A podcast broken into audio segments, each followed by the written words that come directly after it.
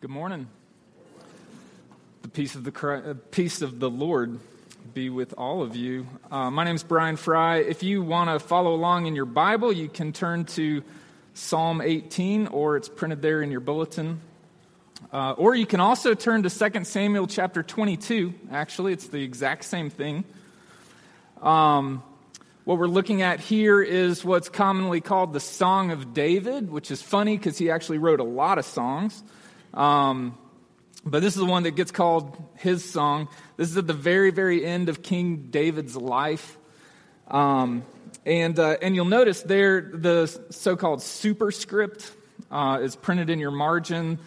The, uh, the part at the beginning of the psalm, if you've read through the Psalms and you see the little part that seems like it's separate from the text, that's actually part of the scripture there. In Hebrew, that would have been verse 1. Um, but we read, it says, this is, David addresses this to the choir master, a psalm of David, the servant of the Lord, who addressed the words of this song to the Lord on the day when the Lord rescued him from the hand of all his enemies and from the hand of Saul. And so this is David at the very end of his life. This is just, so if you're reading through 2 Samuel, this is right at the very end.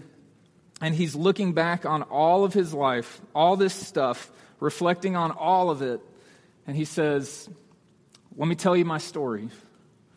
Let me summarize this for you. Let me tell you what really happened. And it's a song and it's a prayer, and that is beautiful. And I love that it gets included in our Psalter. It gets included in the, in the hymn book of God's people because we're basically being invited to make David's song our own.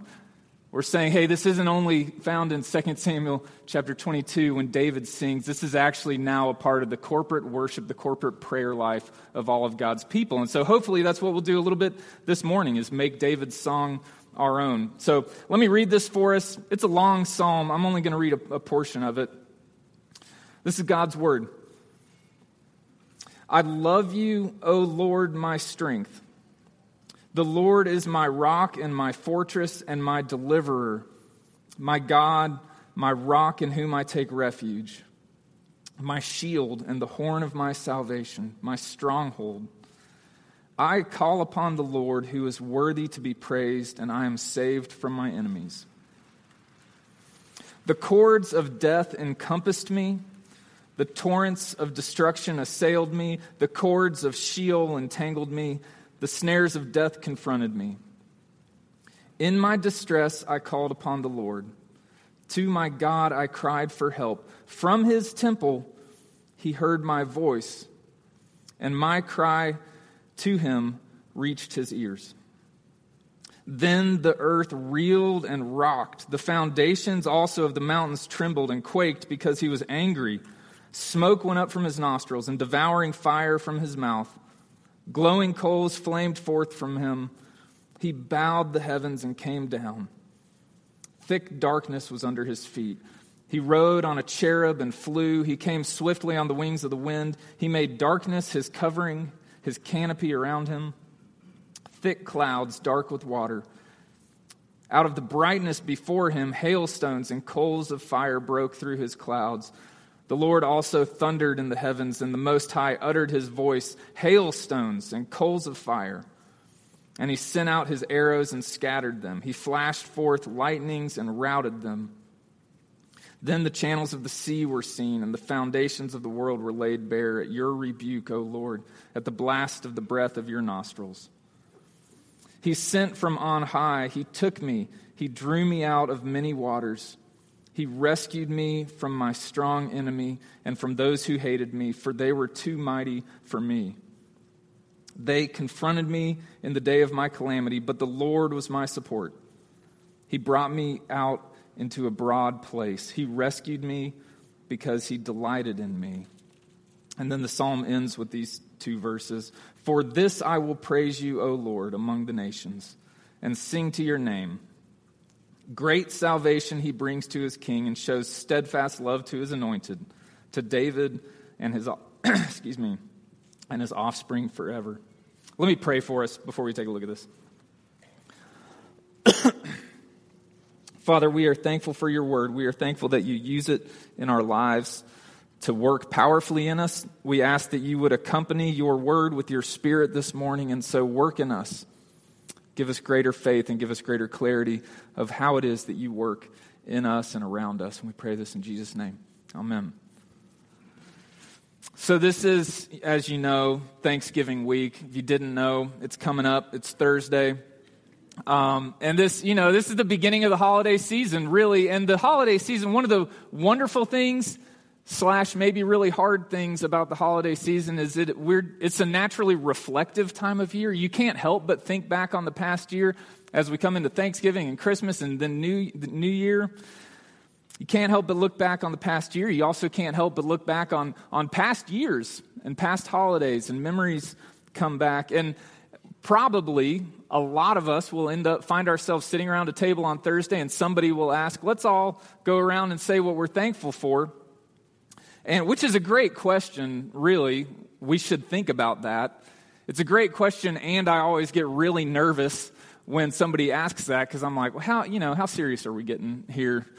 Um, because like, can I just say, can I say I'm thankful for nice fall weather and be done with it, or are we talking like real stuff? I am thankful for nice fall weather, but I don't. Maybe that's just me, but I'm, I imagine that some of you get nervous at that question too.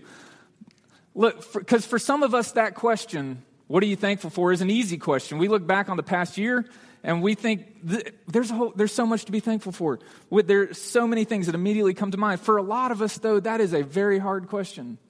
You're asking me to look back on a year that has been horrible and asking me to find things that I'm thankful for. For some of us, that question immediately brings up all sorts of past years and so many wonderful memories and lots of nostalgia. And for others of us, it brings back years and years of pain and for all the things that we've lacked over many a holiday, right? So, what would it look like instead to look back and to reflect and not only see the surface level stuff that we automatically see, but actually, what would it look like to, to see God as we look back? To, look, to, to have theological hindsight. What would, it look, what would it look like? What would it sound like if, as we reflected on our life, we see behind the things that are right in front of our face to the God who is over all?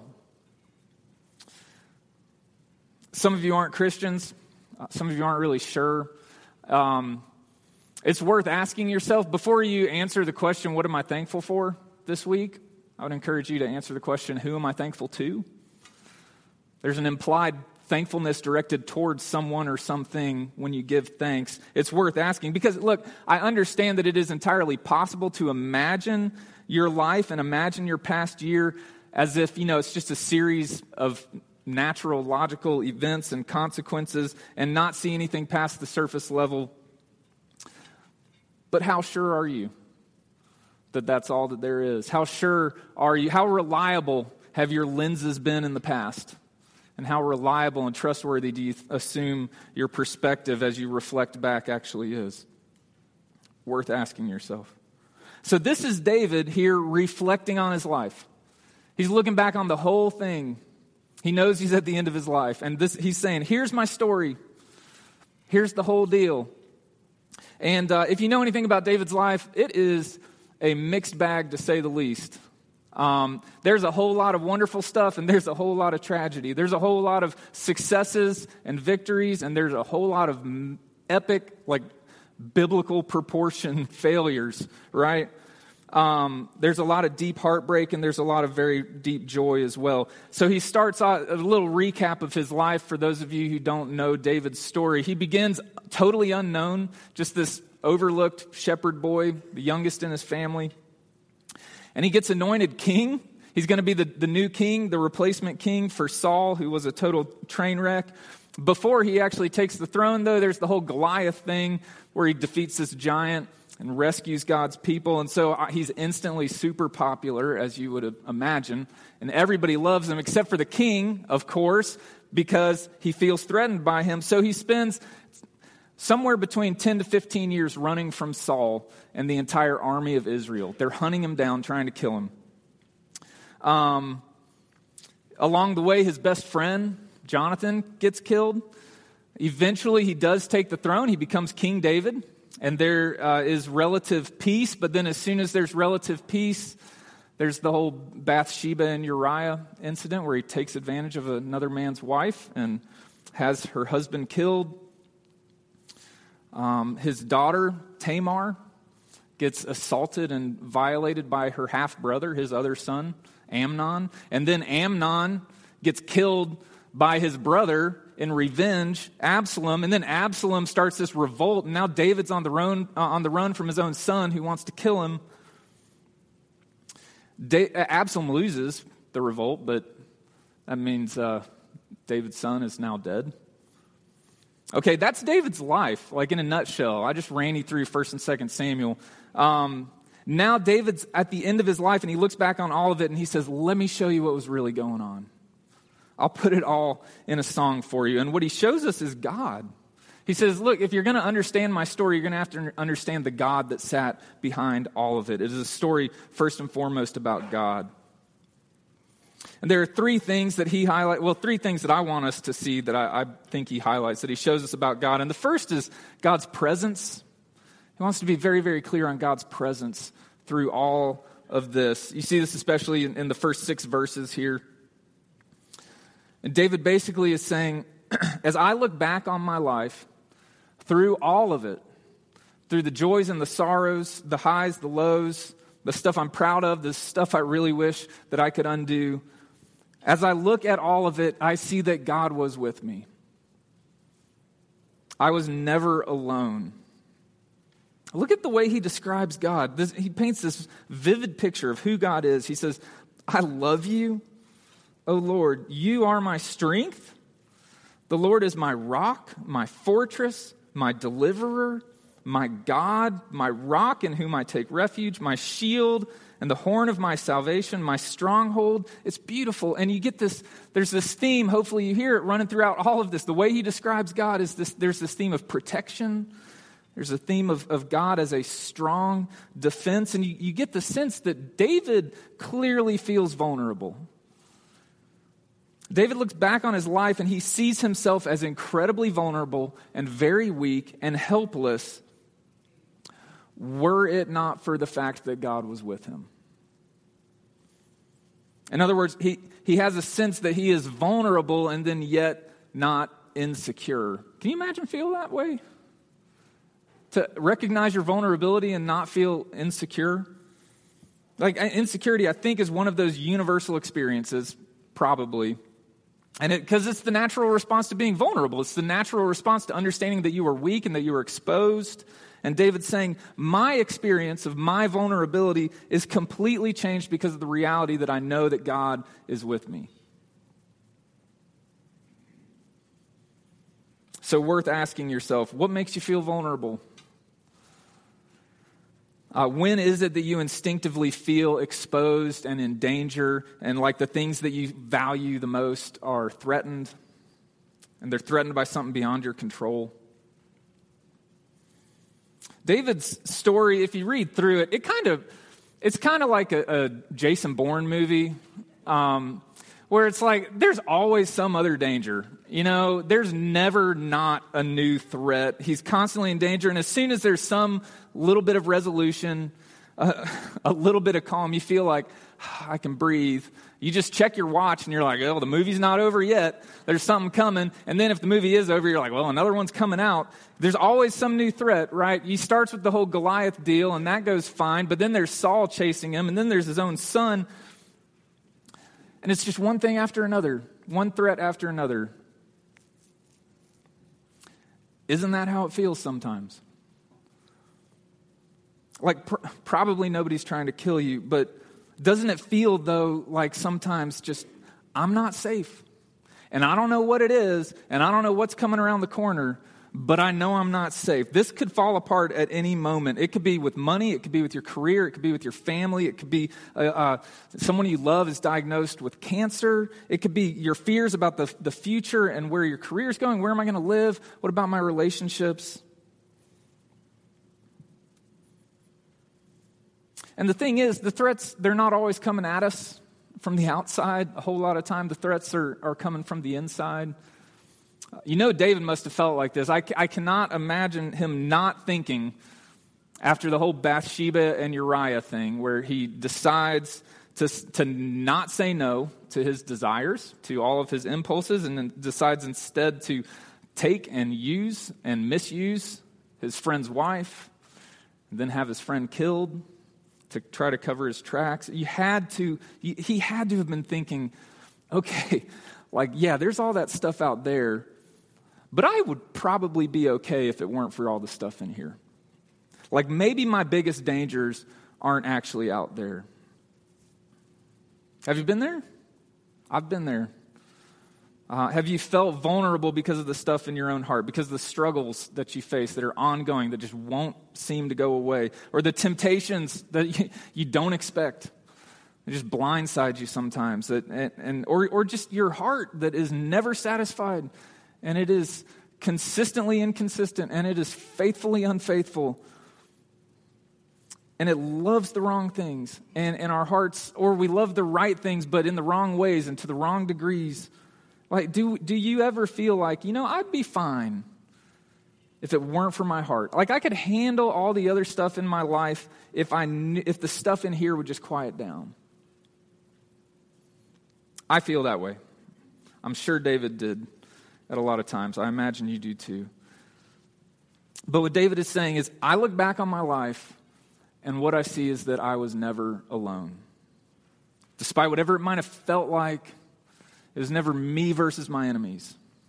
It was never me alone by myself, vulnerable and exposed versus my enemies. It was always me sheltered in God, surrounded by a fortress, a stronghold while the world around me is chaos. It is me firmly grounded on a rock while the water swirls around me. That's the vision, that's the, that's the scene that he paints.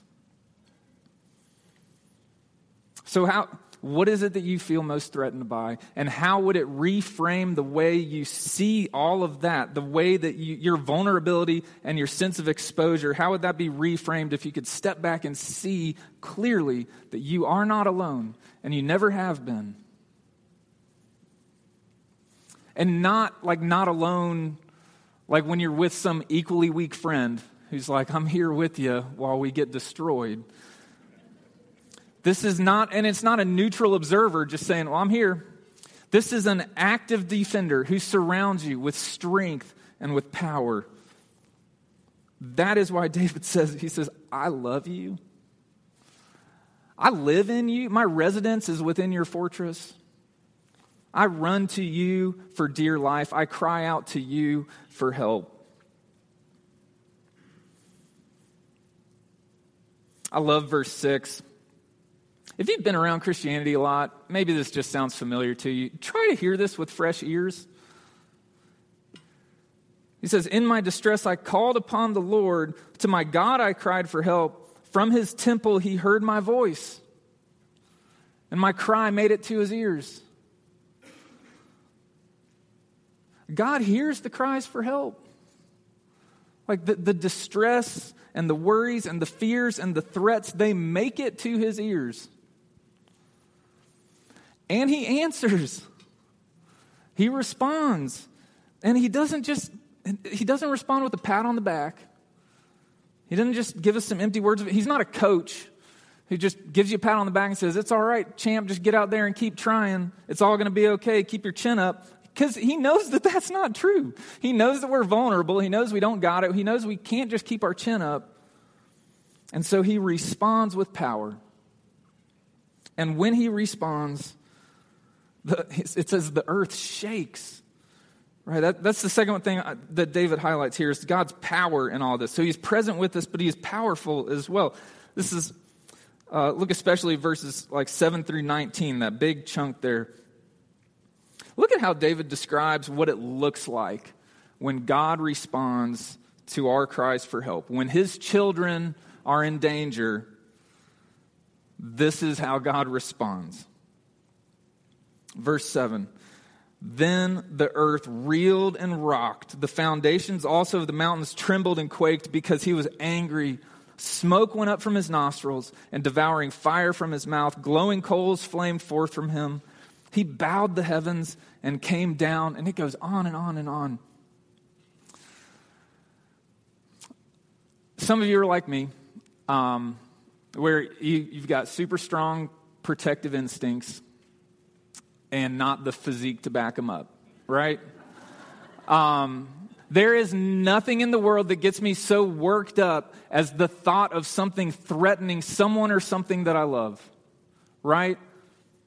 And so often, whatever that threat is, is honestly just something beyond my control. Even in my own imagination, it's out of my control. Do you feel that way? God has never felt that way. His children have never been confronted by a threat that was beyond his control. And when he responds, the best language David can find for it is fire and smoke and earthquakes and storms. There are echoes here of, of Mount Sinai in, in the Exodus. So after God hears the cries of his people as they're enslaved in Egypt and he delivers them powerfully and then he draws near to them at Mount Sinai and he says, I'm going to be your God and you're going to be my people and I'm going to be here. I'm going to make my home with you.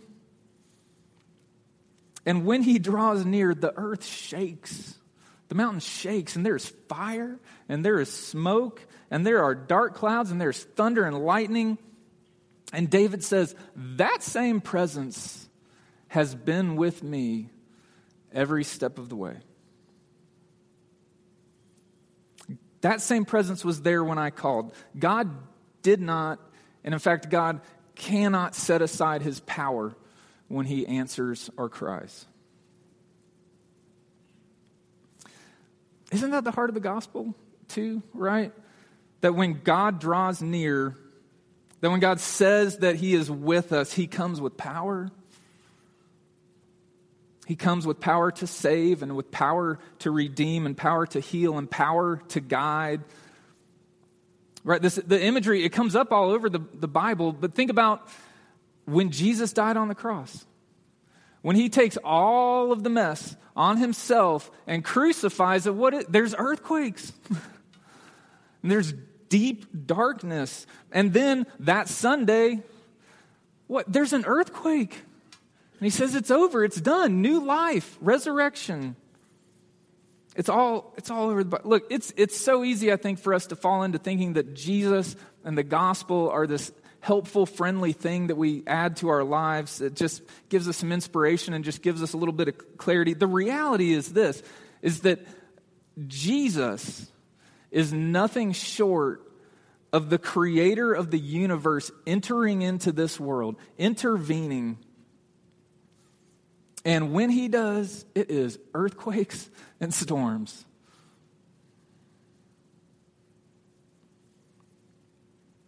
One of the things I love about David's story, if you read through it, is it's really it's it's earthy, it's it's relatable. There are actually no overt miracles in the whole story of the life of David. It's not that God's absent, it's just that the way he works seems like it's just in, in very ordinary ways. He God works through David's skill with the sling to kill Goliath. God works through David's smarts to escape from his enemies over and over and over again. Uh, God works through the rebuke of a pastor. It's, just, it's very normal, ordinary things. But here's David at the end of it all looking back and saying, here's what's really going on. Here's what actually happened is earthquakes and fire. It is the creator of the universe stepping down to powerfully intervene. Here's the point, really. It's just this Psalm 18, 2 Samuel 22, all with this, this picture of God intervening with unmitigated, earth shaking power is the most accurate perspective on David's life. And the very same picture would apply to our lives as well. By and large, the things that God uses to work in our lives feel super ordinary from our perspective, right? People that we know, the church that we attend, the community that we're in, our family that he's placed us in. It look, things that look ordinary, but if we could pull back the curtain and see what is happening, we would see that God is working. The creator of the universe is intervening. So, I mean, think about when Shelton prayed a few minutes ago. What was he asking God to do? He was saying, My Father, our Creator, who made all of this, will you please intervene? Will you act with power in the places where the church is suffering and where it is suppressed and where it is persecuted? Will you intervene with care for folks whose lives are in danger and who've lost a ton of stuff? Or, and when you pray, do you understand that that's what you are doing? And we're told that our cries make it to his ears. We see the surface level stuff around us. We're just kind of unimpressed. But the reality is that when God works, it is the creator of the universe intervening, and it is spectacular, and it is miraculous, and it is earth shaking. Verse 9 says, He bends the heavens to work in our lives. So, like, we think, we think back on our, on our life, uh, okay, I came to trust in Jesus because I was convinced, I was convicted of my sin, so I believed. The reality is that God broke in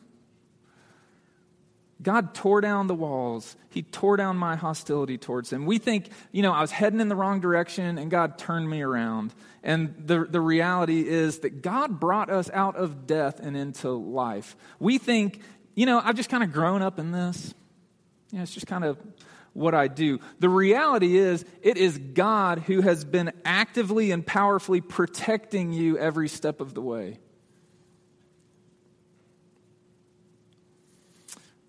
Uh, George Whitefield is a famous old preacher from the 1700s, Great Awakening. Um, and uh, he preached, some would say, up to 10,000 sermons in his lifetime. But um, the story goes, I don't know, I wasn't there, uh, but that someone came up to him after he preached one time and, uh, and asked him, it was a publisher, and they said, Would you allow me to publish and, and print your sermons? And I love Whitefield's response. He said, Well, I have no inherent objection, if you like, but you'll never be able to put on the printed page the lightning and the thunder. I love that. Like, think you should think the same thing about the conversations that you have with your friends and the encouragement that you offer, the hard conversations that you have, the rebuke that you give, the comfort that you provide. You can't put on the printed page the thunder and the lightning as God works through things like that. Or when you pray, when you pray over and over and over again, maybe through tears, maybe through callousness, that God would work, that God would work in your life, that God would work in someone else's life, in your children's lives, in your family's lives, when you are asking that, well, you can't put on the printed page the thunder and the lightning.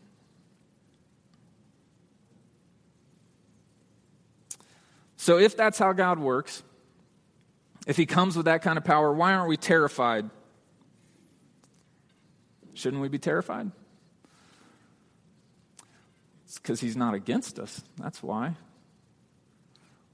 It's because He's for us. He, he, he's our fortress, He's the one protecting us.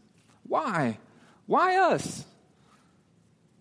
Why would people like you and me get a protection like that? Look at verse 19. He brought me out into a broad place, into to a wide open valley where there's no chance of enemies sneaking up and nobody hiding. He brought me into a broad place. He rescued me. Why? Because he delighted in me. That's it. He delighted in me. Is that what you imagine when you, when you think of how God must be viewing you? When you imagine his attitude and his posture towards you as, as, he works in you, as he works around you, do you picture delight or do you picture, like, well, you know, I'll, I'll put up with this? Like, some of us are very, very comfortable with the idea of a powerful and unapproachably holy and glorious and fear inducing God, but the idea that he would delight in us is completely foreign to some of you. It sounds ludicrous. How could he delight in me? Well, it's because of Jesus. It's because he delights in his son. in whom, to whom we have been united. And so God can no sooner be disgusted with Jesus, I mean, with you, than he could be disgusted with Jesus. Uh, God can no sooner be annoyed with you than he can be annoyed with Jesus. He can no sooner be dissatisfied with you than he can be dissatisfied with Jesus. But that, like, isn't that the picture that we bring so often? We imagine that God is just kind of looking at us and saying, like, how could you, you know? Uh, would you just stop? Like, would you just quit embarrassing me so much? Would you quit being so high maintenance? Like, I, I kind of expected more out of you. Right? That's what we imagine. But that's because we do not imagine ourselves sheltered in Christ and united to Him. All right, you know the picture where all this is going that the Bible gives us? Where this whole thing, where we're heading? It's a party. It's a big old celebration. Right, that's where God's taking this. He's taking this to a party, not like a, well, whatever, sure, come on in. Like, and it makes me think of the, the parable of the prodigal son. As the father, as the son comes back, and father throws a party, and he's not like, okay, you know, let's let's review your mistakes here. Let's make sure you learned your lesson. I can't believe you made it. No, he. Here's what David says. He brought me into a broad place. He rescued me because he delighted in me. That's it ahead of time, not in response to all the stuff I've done. It was when I was lost. It was when I was helpless. It was when I was weak and in danger. He rescued me. Verse 17, He rescued me from my strong enemy because I was awesome and I was about to win all by myself. No, He rescued me from my strong enemy because they were too mighty for me.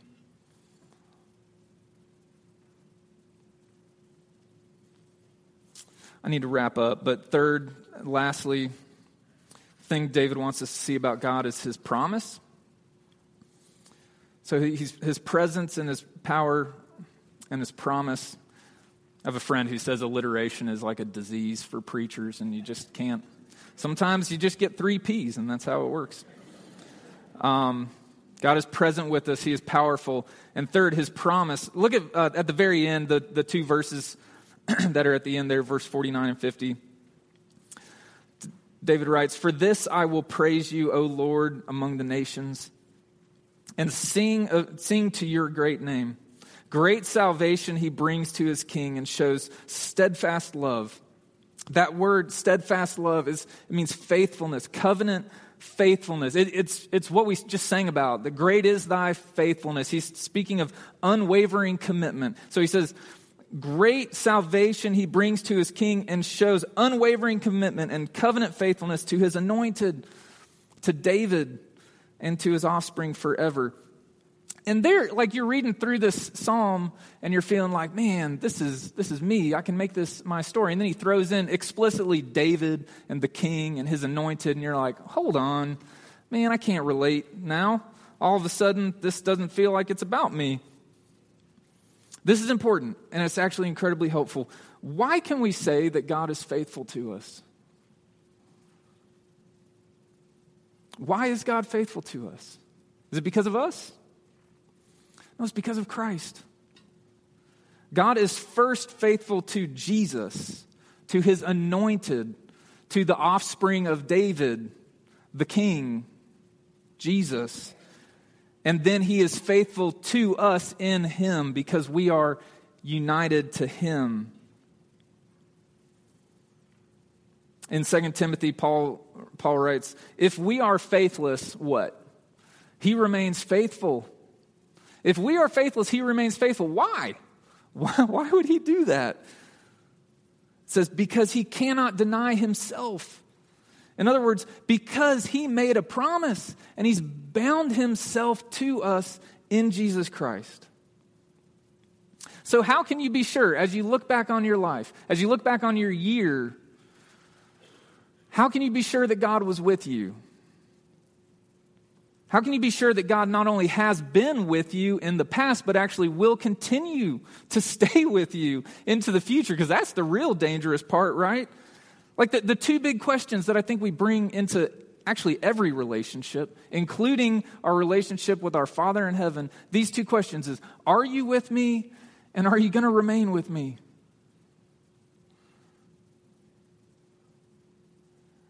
In verse 50, what does he say?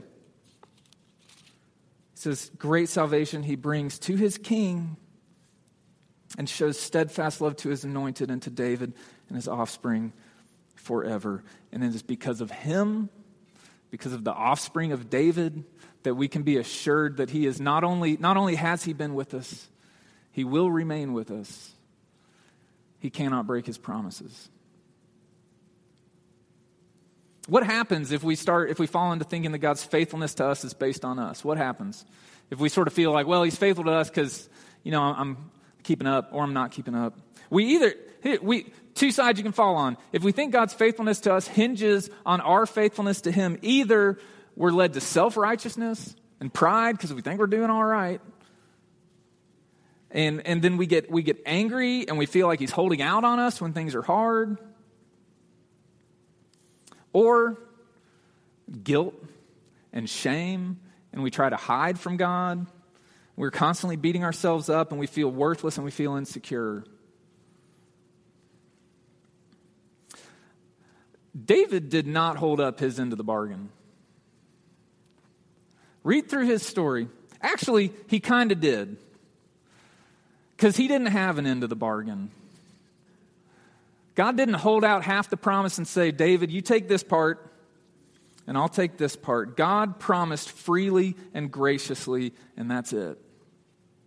It is about God's faithfulness to his promises. It's never about our faithfulness to him. So, just in closing, it's worth noting that this psalm is a prayer, right? It's addressed to God. He starts with, I love you. Oh Lord. And several times he's, he's talking about God, but he's talking to God. He's praising, he's worshiping God. What would it look like for you this week, this holiday season?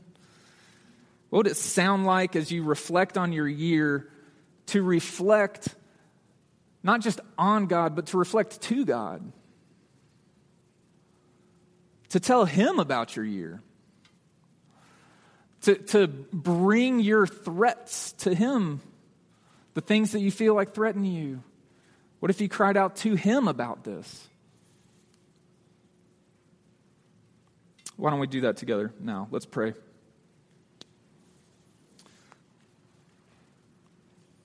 Our Father, we have a really hard time seeing what it is that you're doing.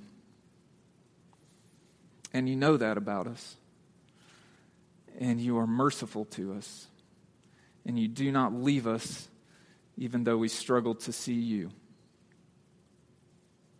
Father, I pray that this week and this close of the year, we would look back on our lives, but that you would not allow us to look back without seeing you.